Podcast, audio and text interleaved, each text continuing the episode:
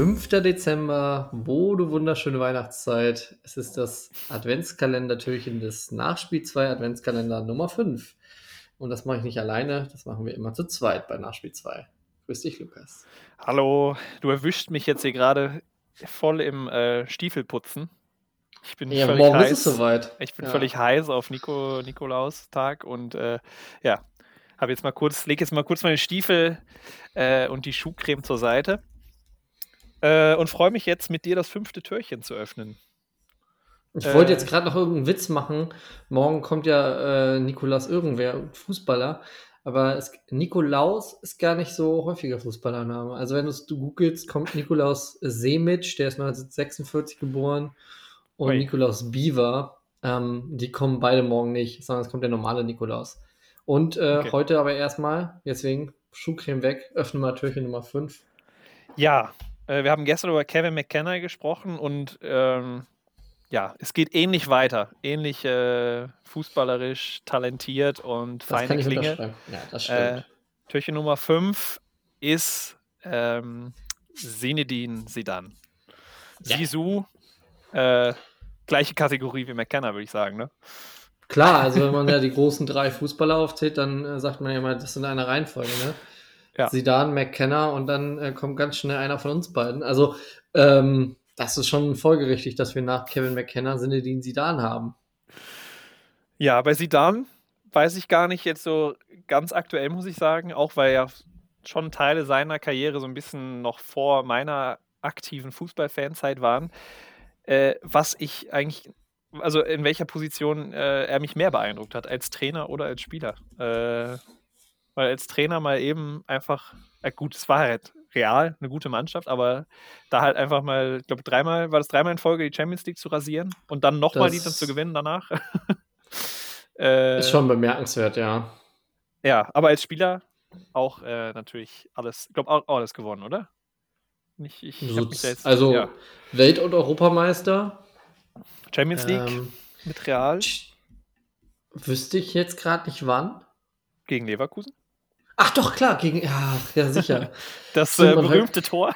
Ja, man vergisst doch immer, dass, ja, ja, man vergisst immer so schnell, dass Leverkusen natürlich im, mal in dem Champions League-Finale stand.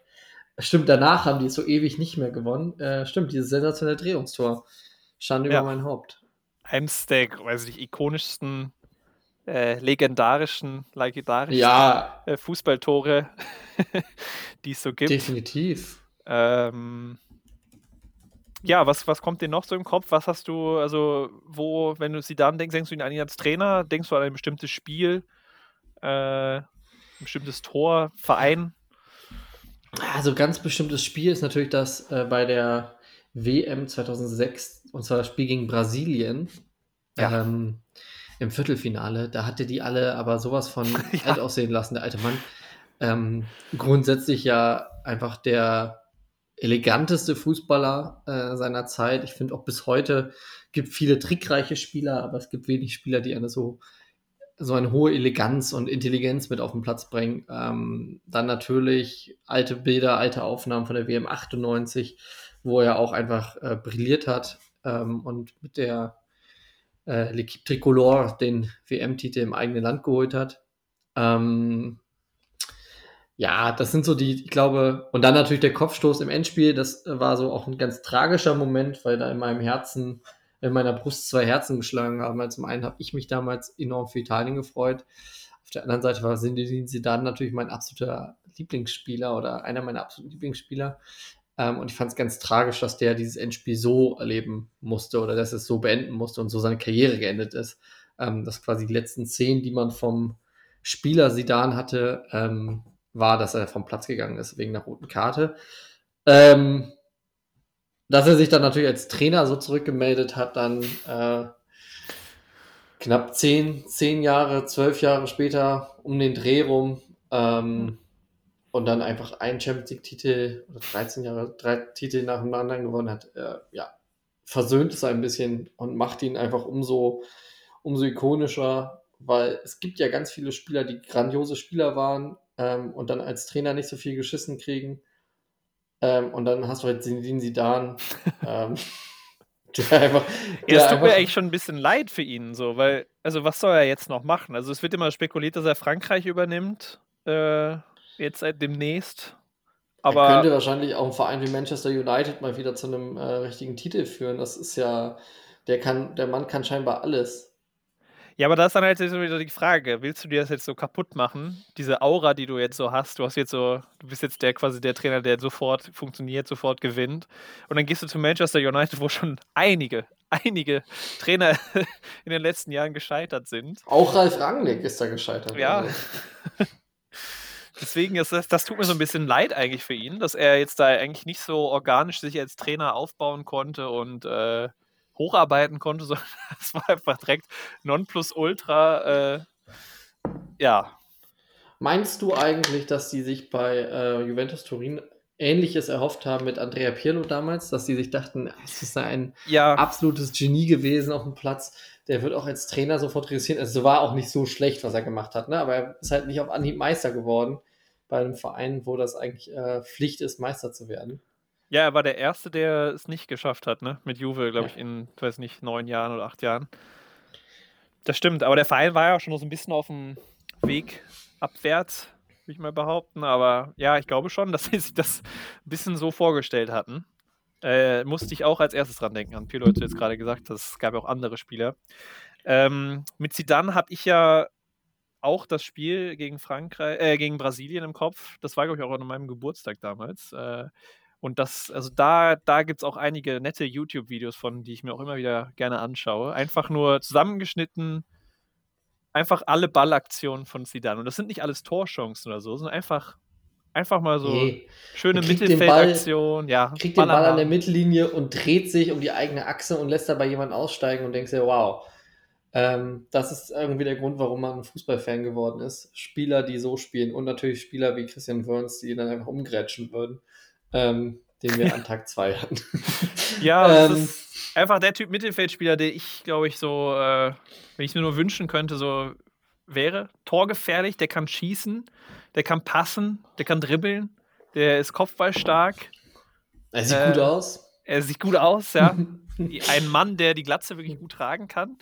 Absolut. Ähm, und er hatte bei der WM 2006 auch einfach die geilsten Schuhe. Also jetzt sind wir wieder bei Fashion. Äh, wir lieben ja die Themen, so Fashion rund um Fußball. Und ja, er hatte Fashion diese speziellen goldenen äh, Predator, die kein anderer äh, hatte bei dieser WM. Und äh, hat er von Adidas diese Spezialschuhe bekommen.